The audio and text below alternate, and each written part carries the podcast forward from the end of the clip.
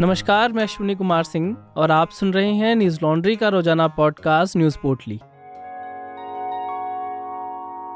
आज है 29 अक्टूबर और दिन शनिवार।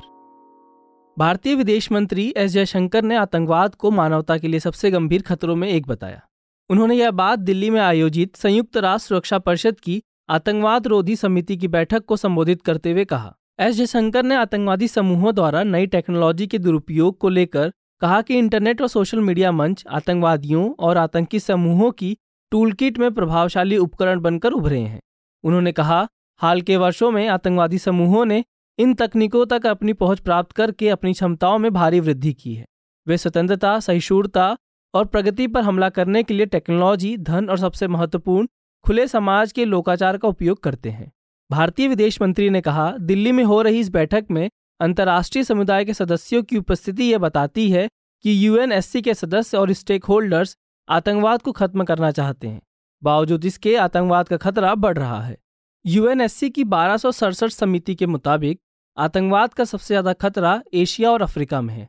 भारत आतंकवाद से निपटने के लिए संयुक्त राष्ट्र ट्रस्ट फंड में करीब चार करोड़ रुपए की मदद करेगा। संयुक्त राष्ट्र सुरक्षा परिषद की काउंटर टेररिज्म कमेटी की पहली बैठक 28 अक्टूबर को मुंबई में हुई थी, वहीं दूसरी बैठक दिल्ली में हो रही है। दिल्ली से बेंगलोर जा रही इंडिगो की फ़्लाइट के इंजन में अचानक से आग लग गई। गनीमत रही कि आग फ़्लाइट के टेक ऑफ़ से पहले पता चल गई। यह फ़्लाइट दिल्ली से बेंगलोर जा रही थी। यात्रियों ने खिड़की से फ़्लाइट के इंजन में आग को उठते देखा, जिसके बाद प्लेन को दिल्ली एयरपोर्ट पर ही रोक दिया गया। इस घटना पर डीजीसीए ने कहा कि टेक ऑफ़ के दौरान फ़्लाइट के इंजन दो में जोरदार धमाका सुना गया, जिसके कारण उसमें आग लग गई। डीजीसीए के मुताबिक आग पर काबू कर फ़्लाइट को ग्राउंडेड कर दिया गया। हादसे की वजह की जाँच की जा रही है और इसमें जो भी दोषी होंगे उनके खिलाफ कार्रवाई होगी। वहीं इस घटना पर इंडिगो एयरलाइंस ने बयान जारी कर कहा कि दिल्ली से बेंगलोर के लिए उड़ान भरने वाली six E two one three one flight में टेक ऑफ़ के दौरान आग लगने की समस्या सामने आई, जिसके बाद फ़्लाइट को उड़ान भरने से रोक दिया गया। फ़िलहाल सारे यात्री और क्रू मेंबर्स सुरक्षित हैं।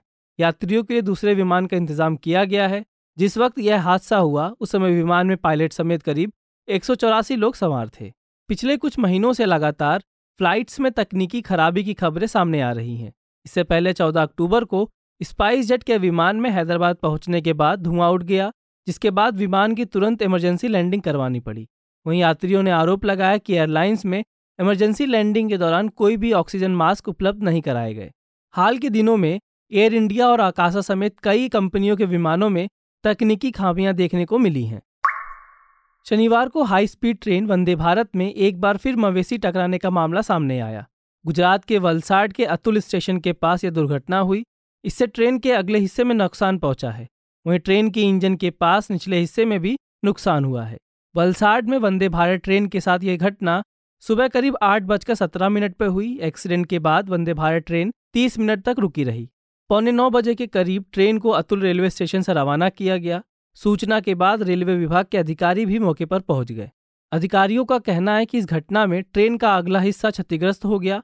इस महीने में ट्रेन से मवेशी टकराने की यह तीसरी घटना है।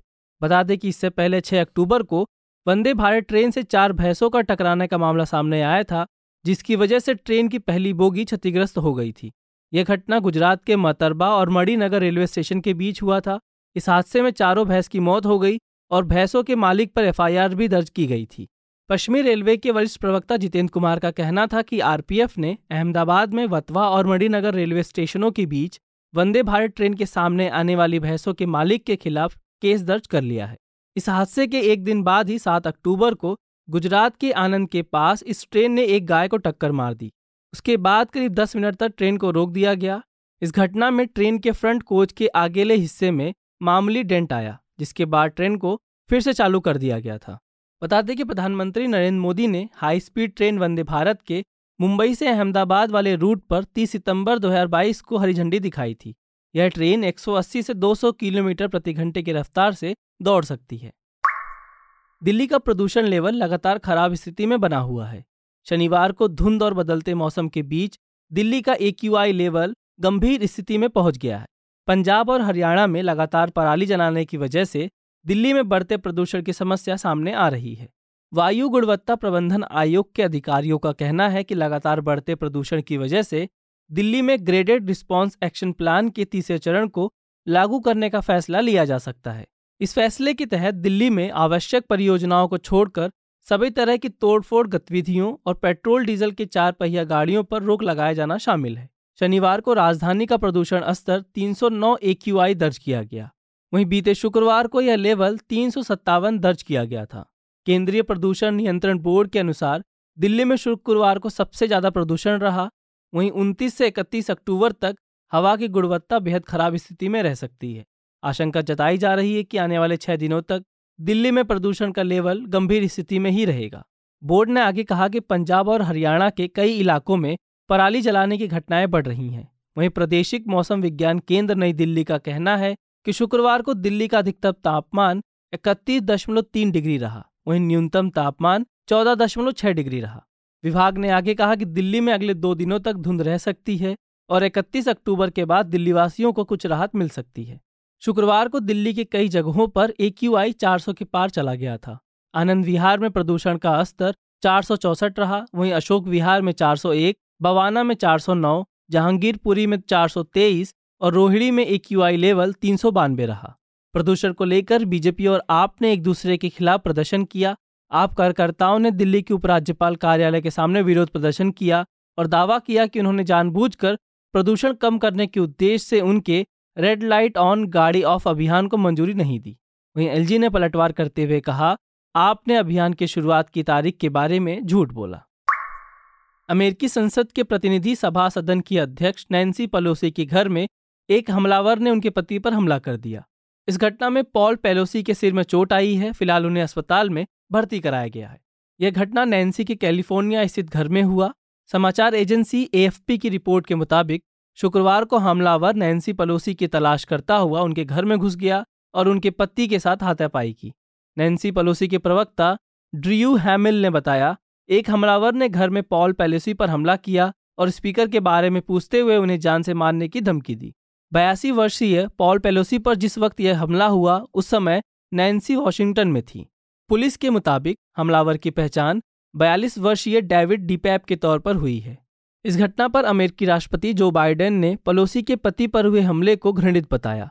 व्हाइट हाउस की प्रेस सचिव कैरिन जॉन पियरे ने एक आधिकारिक बयान में पॉल पेलोसी के खिलाफ हुए हमले की निंदा की और कहा कि स्पीकर पेलोसी के पूरे परिवार के साथ पूरी संवेदनाएँ हैं।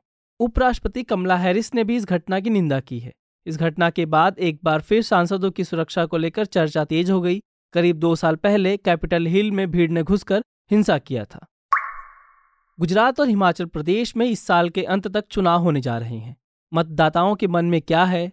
आर्थिक वास्तविकताओं और सामाजिक संस्कृति चिंताओं की परस्पर खींचतान परिस्थितियों पर क्या असर डाल रही हैं?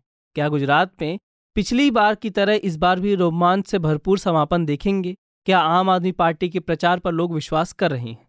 वहीं क्या हिमाचल प्रदेश हर बार सत्ता परिवर्तन का चलन जारी रखेगा या बदलेगा? हमारे पत्रकार बसंत, आयुष और शिव ऐसे ही सवालों के जवाब ढूँढने ग्राउंड पर उतरेंगे।